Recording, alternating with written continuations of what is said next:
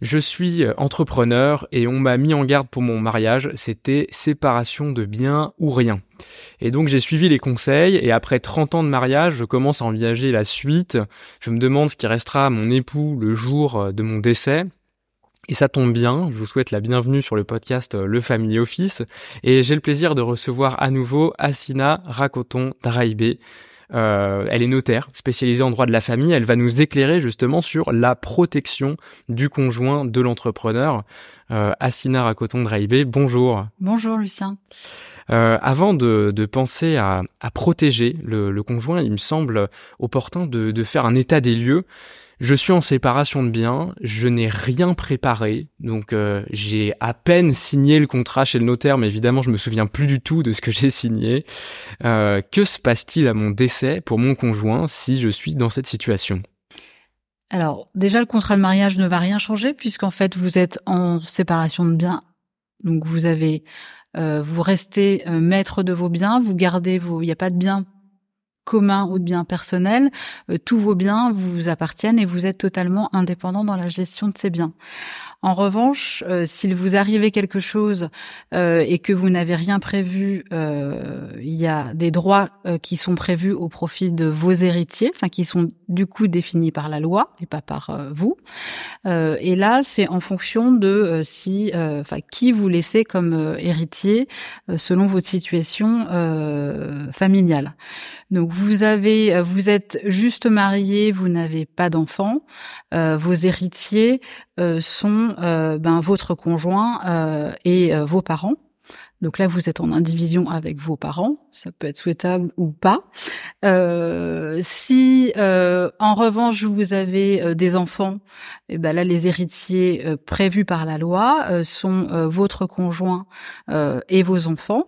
donc votre conjoint peut avoir un quart de votre succession en pleine propriété ou la totalité en usufruit. et si jamais vous aviez des enfants d'un autre lit, vous auriez pas de choix là, vous auriez, euh, votre conjoint euh, aurait euh, un quart de la succession en pleine propriété. Donc ça, c'est ce qui se passe si vous n'avez rien prévu. et, et ben évidemment, heureusement, dans toutes ces situations, on peut corriger cette dévolution légale. donc en présence, en l'absence d'enfant, votre conjoint est un héritier protégé par la loi. Donc il y a un quart de la succession qui lui revient nécessairement. Euh, vous pouvez totalement déshériter vos parents, comme leur laisser quelque chose, euh, mais euh, ou tout tout transmettre à votre conjoint. Mais si vous souhaitez pas que votre conjoint ait tout, il y a ce quart qui est un minimum qui lui revient. en présence d'enfants, euh, bah, c'est l'inverse. Là, le conjoint n'est plus l'héritier protégé. Ce sont euh, vos enfants qui sont euh, les héritiers dits réservataires, puisqu'ils ont une cote-part de la succession qui leur est réservée. Vous avez un enfant, cet enfant doit recevoir au minimum la moitié de votre succession. deux enfants, il y a deux tiers qui leur reviennent. Ça veut dire qu'il y a un tiers qui est disponible pour n'importe qui. et en présence de trois enfants, il y a les trois quarts qui leur reviennent trois enfants et plus, il y a trois quarts qui leur est euh, dévolu euh, et euh, un quart qui peut être euh, légué, euh, transmis au profit d'un tiers. Si le bénéficiaire de cette transmission, c'est le conjoint, lui, il a des droits potentiellement plus importants, c'est un gratifié privilégié, puisque au-delà des quotités que j'ai indiquées, qui sont fonction du nombre d'enfants que vous avez, il peut avoir aussi toute la succession en usufruit, donc c'est l'option qui lui permet de, conserver euh, son train de vie. L'usufruit, c'est la possibilité de continuer à jouir de l'ensemble des biens. Euh, pour les biens euh, qui sont, enfin, c'est la possibilité aussi de jouir des biens. Pour des biens immobiliers ou pour des biens frugifères, la possibilité d'avoir les loyers. Les enfants, eux, ont des ont un droit de propriété à terme, donc qui, qui s'ouvrira au décès de l'usufruitier, ou un mixte des deux quotités, donc un quart de la succession en pleine propriété et le reste en usufruit. Hmm. Et donc là, ce que ce que je comprends, c'est que finalement le conjoint a, est souvent euh, restreint dans, dans ses mouvements puisque euh, il a euh, soit deux choix, soit pas le choix du tout. si jamais si jamais on a des enfants qui ne sont pas communs du coup, on peut se, on, pourrait instinctivement se dire, euh, il faut que je protège, euh, il faut que je protège mon conjoint, que je lui offre peut-être plus de possibilités, même si l'usufruit déjà est, assez protecteur. Euh, est-ce que je peux lui donner de mon vivant pour justement essayer de, l'avantager et qu'au moment de ma succession finalement tout soit déjà réglé et puis qu'il ait ce, qui de, ce que je souhaitais en tout cas lui laisser? Alors tout à fait, vous pouvez lui donner de votre vivant dans les mêmes limites que celles que j'ai indiquées, la quotité disponible, c'est alors en, faveur d'un conjoint, ça s'appelle la quotité disponible spéciale. Cette quotité euh, plus importante, c'est la même euh, que ce soit du vivant euh, de la personne ou à son décès, puisque c'est une même masse en fait. Au moment du décès, pour pour vérifier que les héritiers réservataires ont bien leurs droits, on fait une masse de des biens qui restent au moment du décès, mais aussi de tout ce qui a été donné du vivant de la personne et quel que soit le gratifié, le conjoint ou même d'autres enfants. Et c'est là qu'on vérifie en fait la cote-part minimum qui doit revenir. Euh, aux enfants. Mais ça peut être une bonne idée euh, de gratifier euh, le, conjoint de son vivant. Alors sachant que jusqu'en 2005, les donations qui étaient faites aux, entre époux du, entre vifs euh, pouvait être révoquée à tout moment. C'est plus le cas. Aujourd'hui, une donation qu'on fait à son conjoint, elle est définitive, elle est irrévocable. Euh, la ça seule veut dire limite... que même en cas de, de divorce, là par exemple, euh, ce n'est pas possible. Enfin, une fois que j'ai donné, donner c'est donner. Alors donner c'est donner, et c'est absolument vrai pour les donations. Euh, on, on, a vu que pour, en revanche, ce qui est prévu dans un contrat de mariage, il y a des correctifs. On y, on y verra. Le divorce a un impact, mais pour ce qui est une donation, euh, le, le, divorce n'a aucun impact. La seule limite, euh, c'est les donations qui n'ont pas pris effet immédiatement. Euh, et c'est par exemple les, les clauses de réversion d'usufruit qu'on prévoit dans les donations quand on donne la nue propriété, par exemple à ses enfants, qu'on se réserve un usufruit, qu'on dit à son décès cet usufruit qu'on se constitue sera transmis au conjoint. Donc ça, c'est une donation parce qu'elle est consentie du vivant euh, du donateur, mais elle ne prendra effet qu'au décès du donateur. Donc c'est un, c'est un, c'est une espèce de, de, enfin c'est hybride entre le moment où c'est consenti du vivant du, du donateur et la prise d'effet. Et ça, euh, bah, comme ça prend effet qu'au moment du décès, ça peut être évoqué au moment du divorce. Et ça peut aussi être maintenu volontairement. L'époux peut indiquer à l'occasion du divorce qu'il le maintient. Euh, ça arrive, mais c'est plutôt rare. Euh, mais c'est le seul impact du divorce par rapport à une donation consentie euh, du vivant d'une personne.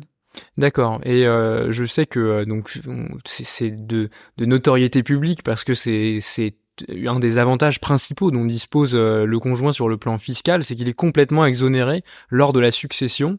Et euh, est-ce qu'on peut en dire autant euh, lors d'une donation du vivant?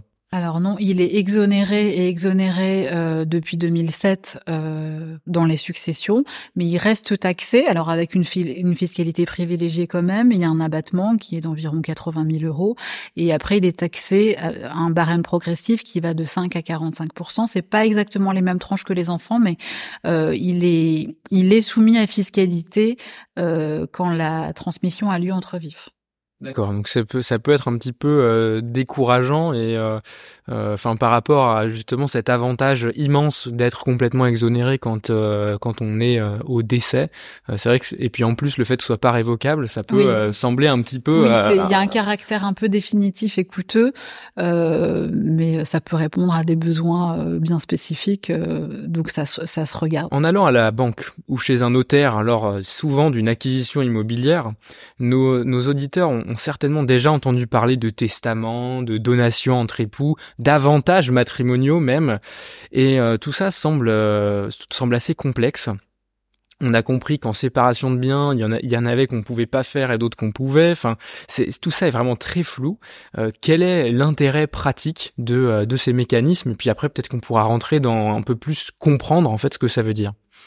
Alors, un avantage matrimonial, en fait, euh, c'est euh, une clause du contrat de mariage qui a pour effet d'augmenter les droits euh, de l'époux par rapport à l'application du régime de base. Donc par exemple, euh, dans un régime de communauté, l'avantage matrimonial, ce serait par exemple de mettre des biens qui normalement seraient exclus de la communauté, de les faire entrer en communauté. Ça, c'est un premier type d'avantage matrimonial, sachant qu'on peut prévoir, dans la perspective d'un divorce, de stipuler une clause qui protège l'époux qui a mis le bien en commun, de prévoir une clause de reprise des apports en cas de divorce. Donc là encore, on est dans quelque chose de réversible totalement jusqu'au divorce. Jusqu'au euh, divorce. Euh, et euh, donc mise en commun avec possibilité de reprendre en cas de divorce. autre type d'avantage matrimonial dans une communauté, en principe, la communauté, si on ne stipule rien, elle est partagée moitié-moitié pour chaque époux. Et il y a tout un tas de clauses, tout un tas de clauses qui permettent d'augmenter les droits euh, du conjoint survivant. Alors c'est le conjoint survivant parce que c'est des avantages matrimoniaux uniquement en cas de décès. Donc en cas de divorce, là aussi, euh, le législateur a prévu que ces avantages, comme ils prennent effet au moment de, de la dissolution du régime matrimonial, ils sont automatiquement révoqués en cas, de, divorce. Donc ces avantages matrimoniaux de clauses d'amélioration, euh, ce sont euh, bah, d'augmenter la quotité de moitié, euh, donc soit de la pleine propriété, de l'usufruit, soit des quotités plus importantes, par exemple les deux tiers de la communauté ou un tiers au profit de la des héritiers du défunt, soit d'aller jusqu'à la clause d'attribution intégrale. Euh, soit entre les deux, de prévoir euh, une clause qui permet au conjoint de prélever parmi une liste de biens déterminés les biens qu'il souhaite prélever. C'est la clause de précipute qui permet une grande souplesse parce que elle va s'adapter aux besoins du conjoint le moment venu. Euh, il peut avoir besoin, euh, je sais pas, que de liquidité et d'une voiture et d'un toit. Il peut aussi avoir besoin de toutes les voitures et de tous les biens. C'est lui qui fixera le curseur selon ses besoins le moment venu, euh, qui par définition seront pas les mêmes que ce que le décès arrive euh, au début du mariage ou 30 ans après. Euh, donc c'est à la main du conjoint et, notamment ça ça confère une plus grande souplesse que la clause d'attribution intégrale qui elle est automatique et qui est totale. D'accord. Et donc ces, avantages matrimoniaux sont euh, sont euh, réservés euh, sont réservés à tous ceux qui ont de la communauté, au moins un petit peu de communauté. Alors, un peu de communauté, c'est-à-dire que dans une séparation de biens, on peut les prévoir aussi. C'est-à-dire que dans la séparation de biens, comme j'indiquais, on n'a que des biens personnels, euh, mais on peut trouver justement que c'est un peu euh, que l'application du régime strict est un peu rude pour l'autre conjoint et notamment qui a moins de moyens. Euh, et donc, on peut décider de mettre certains biens en commun par la création d'une société d'acquet sur des biens déterminés qu'on apporte. Euh, et là, pareil, comme j'ai indiqué tout à l'heure, c'est le même mécanisme, c'est une mini-communauté. Donc celui qui apporte peut décider de reprendre en cas de divorce. Et pareil, on peut prévoir les mêmes avantages matrimoniaux à la sortie euh, pour augmenter euh, les droits du conjoint.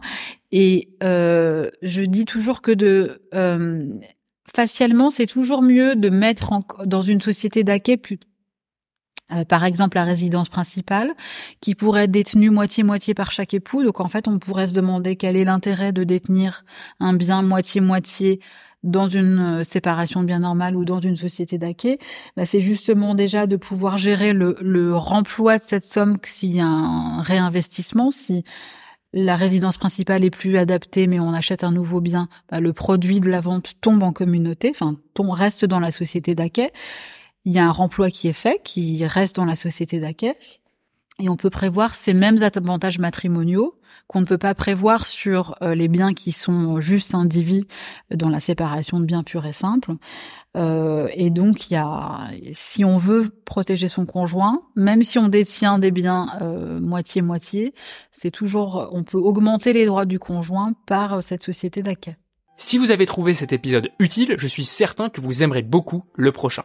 Pour ne pas subir les algorithmes et être certain de ne pas louper les prochaines interviews des meilleurs professionnels de la gestion de fortune, inscrivez-vous à notre newsletter. Rendez-vous directement sur le-family-office.fr et entrez votre adresse email. Dans d'autres dans d'autres épisodes, on a déjà eu l'occasion de, parler un petit peu de fiscalité successorale et donc euh, donc je pense que nos, nos auditeurs sont euh, sont au courant que euh, en fond que le barème est progressif, que par conséquent on essaye le plus possible d'avoir une première succession euh, qui représente à peu près la moitié des biens du couple et puis une deuxième également parce que du coup fiscalement on va moins monter dans, les tranches euh, du, barème. Et donc à ce titre, on pourrait euh, se, poser deux questions.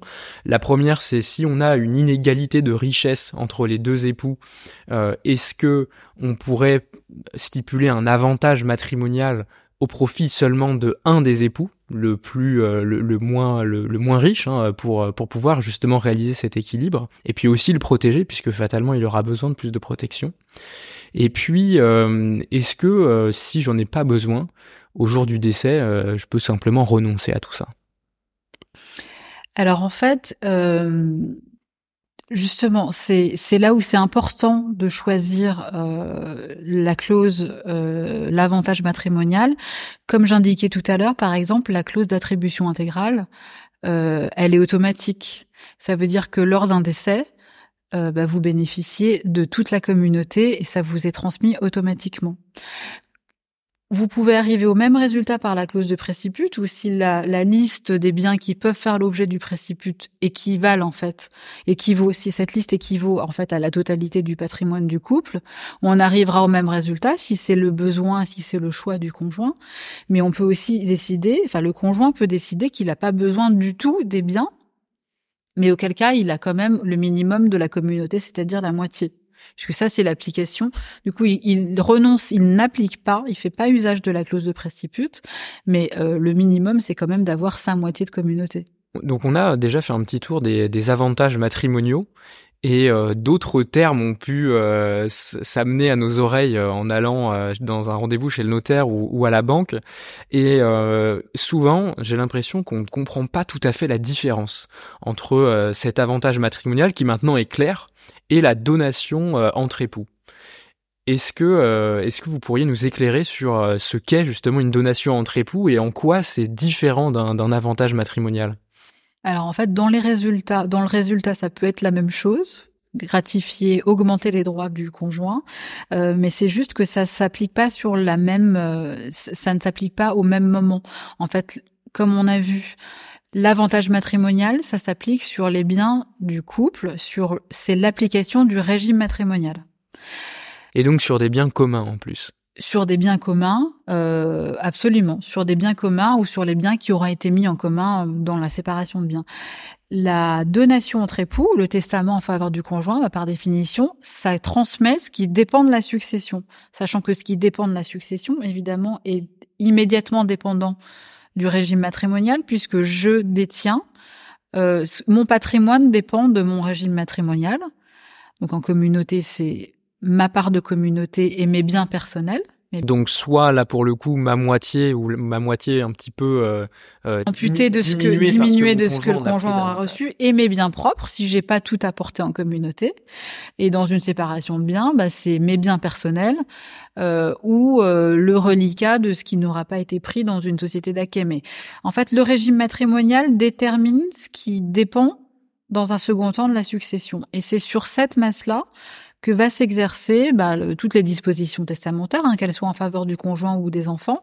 Mais donc c'est sur les biens qui dépendent de la succession euh, que euh, la donation entre époux euh, va s'exercer.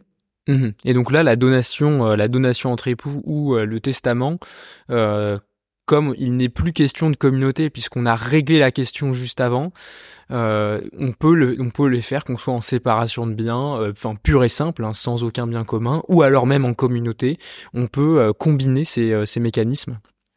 Tout à fait.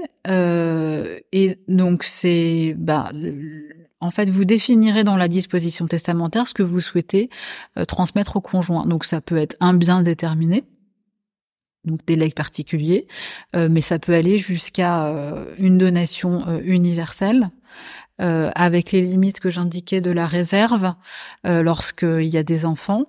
Euh, donc la donation entre époux dans une rédaction un peu euh, euh, un peu optimisée euh, consisterait à, à dire dans la version maximale ce serait de transmettre tout le patrimoine au conjoint pour lui permettre d'exercer ce qu'on appelle la faculté de cantonnement qu'il faut pour pouvoir cantonner avoir une vocation à, la totalité de la succession et réduire ses droits décider de dire que en fait on n'a pas besoin de tout et qu'on on décide de limiter ses droits à des biens déterminés, biens qui sont choisis euh, uniquement, c'est à la main du conjoint, c'est lui qui décide quel bien il souhaite euh, prélever. Et là, on n'est pas non plus dans le cadre d'un partage. L'exercice du cantonnement, elle s'exerce euh, par une décision du conjoint.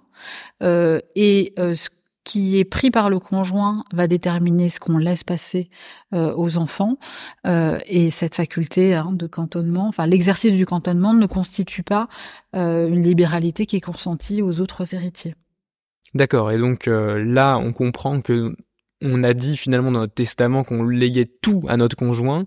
Euh, lui décide de, euh, de cantonner, donc de dire j'en prends un petit peu moins, euh, en sachant quand même que si il est trop gourmand entre guillemets, il se heurtera à la réserve des héritiers dont on a parlé, dont on a parlé au début, si les héritiers décident toutefois de, de s'en prévaloir. Alors voilà, première chose, la réserve, elle dépend de, il faut que les enfants décident de la demander premièrement. Et deuxièmement, si les enfants décident de la demander, il faut savoir qu'aujourd'hui la réserve, elle est en valeur, en fait. Euh, donc en fait, elle consiste à indemniser les enfants du montant de la part qu'ils auraient dû avoir, mais en valeur. Ce n'est pas, enfin, une quotité en fait des biens qu'ils doivent recueillir en nature, euh, mais c'est une indemnisation que le conjoint, donc il peut avoir tout le patrimoine, à charge pour lui d'indemniser les enfants qui demandent leur part de réserve. Et euh, très concrètement, ça veut dire euh, qu'en tant que conjoint, si euh, par exemple le patrimoine c'est la résidence principale, la résidence secondaire, rien de plus parce que tout le reste est en assurance vie. je prends tout parce que en fait moi j'ai envie de continuer à aller dans ma résidence secondaire et puis de profiter de ma vie chez moi. Euh, je dois donner de l'argent à mes enfants, euh, une somme d'argent immédiatement, ou est-ce que je peux euh, avoir des facilités de paiement avec eux? Comment comment s'organise tout cela? Vous devez donner de l'argent à vos enfants, oui, mais sachant que en fait, les enfants peuvent si en fait, alors ça dépend des droits que vous, vous, vous souhaitez prendre. Si vous prenez que de l'usufruit, en fait, les enfants doivent, enfin peuvent, doivent supporter. Vous, ils ne peuvent avoir, ils ne peuvent n'avoir leur réserve qu'en nue propriété. D'accord, donc on n'aurait pas besoin de leur redonner euh, quelque chose, enfin une somme d'argent par exemple, comme vous le disiez. Voilà. Euh, donc c'est fonction des droits que vous prenez et si euh, si euh, vous euh, s'il y a une, une une une indemnité qui leur est due, on peut aménager dans la donation entre époux de prévoir des délais de paiement euh, le temps de, enfin le, temps notamment de pouvoir réaliser des biens ou trouver des liquidités. D'accord. Euh, et là encore, euh, je, je, enfin, je, veux appuyer sur sur ce point. Les donations euh, entre époux, euh, en cas de divorce, il n'y a pas de, il a pas de problème. Elles sont révoquées elles automatiquement. Sont automatiquement révoquées, euh, comme tous les avantages mat. Tout ce qui, tout ce qui a pour effet d'augmenter les droits du conjoint au moment de la dissolution du régime matrimonial, tout ça est révoqué automatiquement lors d'un divorce. D'accord. Est-ce que il y a des points d'attention particuliers? Euh, On évoquait tout à l'heure euh, la, fiscalité qui peut être un petit peu dissuasive sur les attributions intégrales, mais euh, peut-être qu'également sur le plan civil, il y a des, points d'attention dans la réalisation de ces donations au dernier vivant, de ces avantages matrimoniaux, et, qu'il faut avoir à l'esprit en fait avant de, de rédiger et même avant de, enfin dans sa réflexion. Alors, je disais tout à l'heure que euh, on, comme on ne sait pas euh, quel instrument on va utiliser, euh, avantage matrimonial ou donation entre époux, le moment venu, on double toujours, donc on prévoit dans le changement de régime matrimonial les avantages matrimoniaux et on double avec une donation entre époux.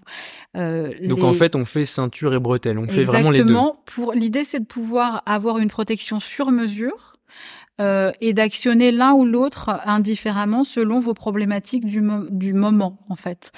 Euh, une, une tous les avantages matrimoniaux, comme ils résultent du contrat de mariage, euh, ils ne sont pas taxés. Alors aujourd'hui, c'est pas très parlant parce que le conjoint, euh, il est exonéré de droits de succession, mais ça n'a pas toujours été le cas, comme je le disais. C'est depuis 2007. Avant 2007, le, le conjoint survivant, il payait des droits. Donc avant 2007, on voyait bien l'intérêt déjà fiscal de euh, d'avoir des avantages en vertu du contrat de mariage et pas euh, le même résultat par euh, un testament.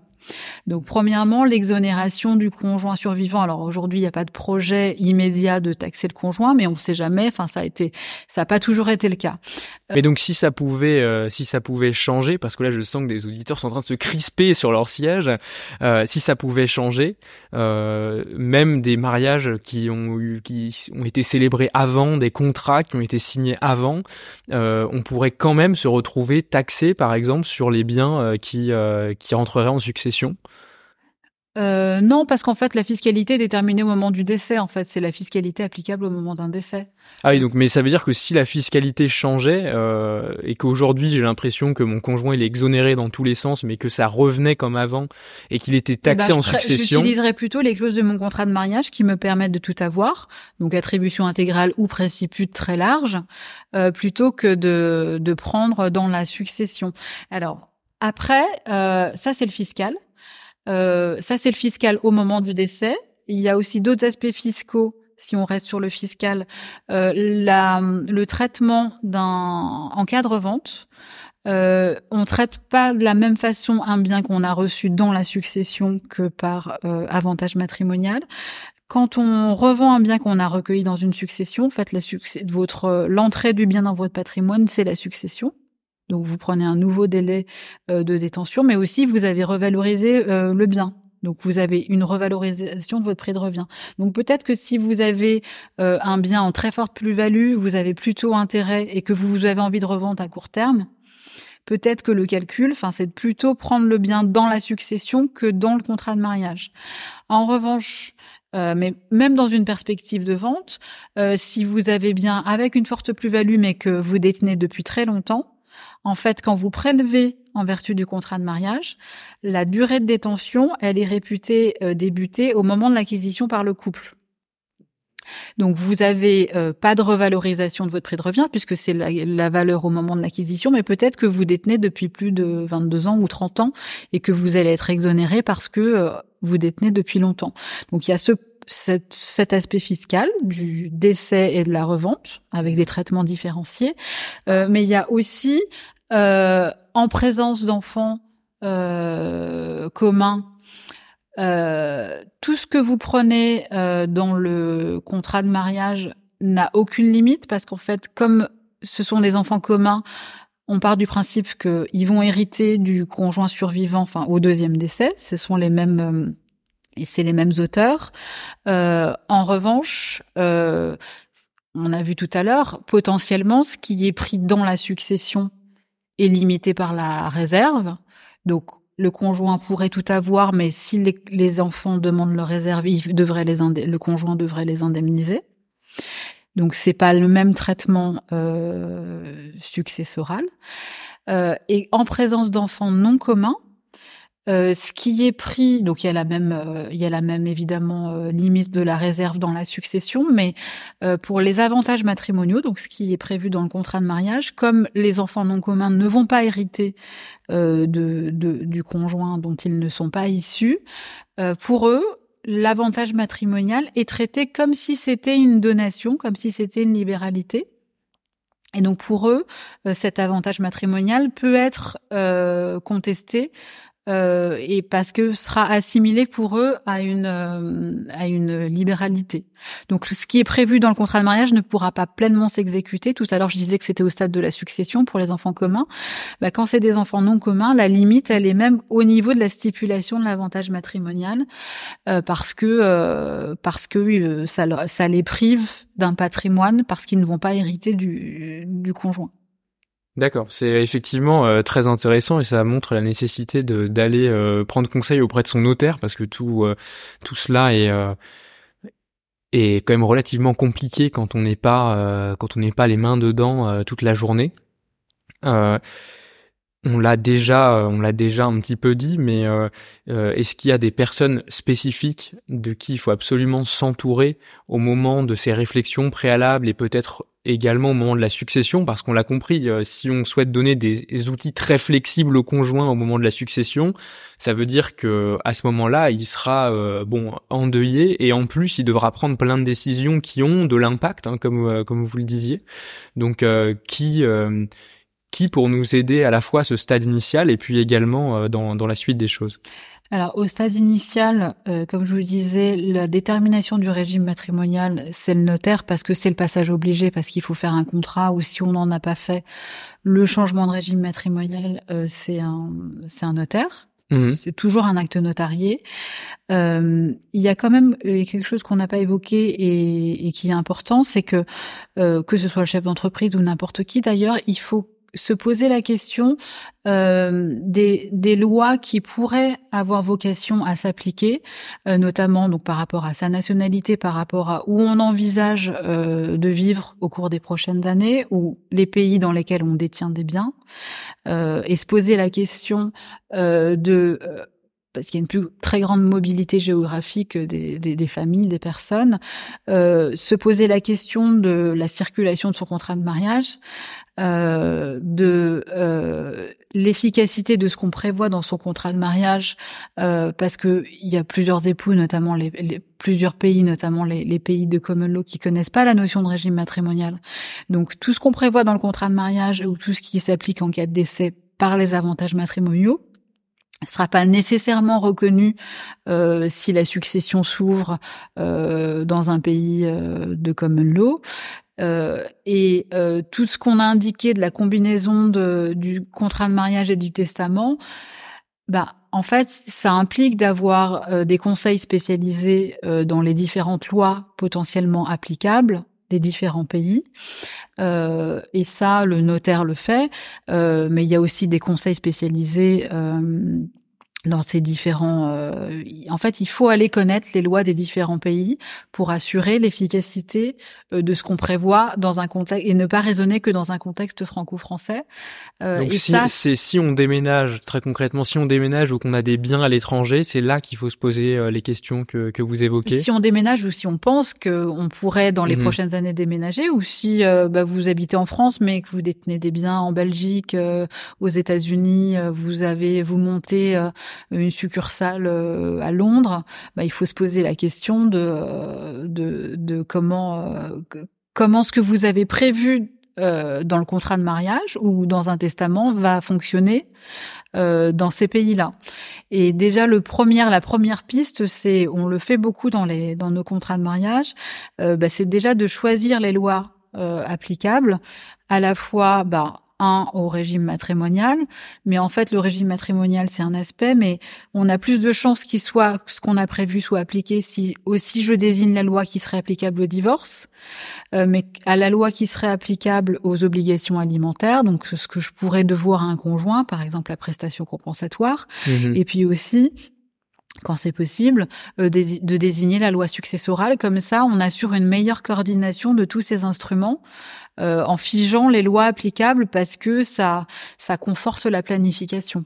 Oui, parce que sinon on pourrait imaginer que euh, notre contrat est français, puis en fait euh, on applique aussi un petit peu de droit du Royaume-Uni parce que euh, on n'avait pas prévu que la pension alimentaire, il fallait aussi la mettre dans le contrat, et donc on se retrouve avec un patchwork juridique qui est là pour le coup totalement bah, verglacé, j'ai envie de dire, et imprévisible. Soit un patchwork, ou soit que votre contrat de mariage soit pas du tout reconnu parce qu'il n'a pas été fait dans les formes hmm. prescrites là-bas, une obligation de, de, d'avoir des conseils indépendants de, de révéler son patrimoine dans le moindre détail, euh, etc. Donc, euh, dans le pire des cas, ce que vous avez mis en place pourrait ne pas du tout être appliqué. Donc, ce serait terrible. Eh bien, euh, merci pour euh, ces précieuses recommandations de fin, mais également pour tout, euh, pour toutes les, pour toutes les subtilités qu'on a vues ensemble, et je pense expliquer didactiquement pour que tout le monde puisse enfin comprendre la différence entre les, les donations et puis les avantages matrimoniaux. Merci beaucoup. Merci Lucien. Ah, et avant de terminer, trois actions pour nous aider à booster le podcast. À qui avez-vous pensé en écoutant cet épisode? Un ami, un collègue, un ancien camarade de promo? Faites-lui le cadeau de lui partager cet épisode. Pour ne pas louper les prochains et être à la pointe de la gestion de fortune des dirigeants, rendez-vous sur et renseignez votre email. Enfin, mettez une note 5 étoiles sur votre plateforme de podcast préférée. Il me reste à vous remercier pour votre écoute et vous donner rendez-vous dans deux semaines pour le prochain épisode.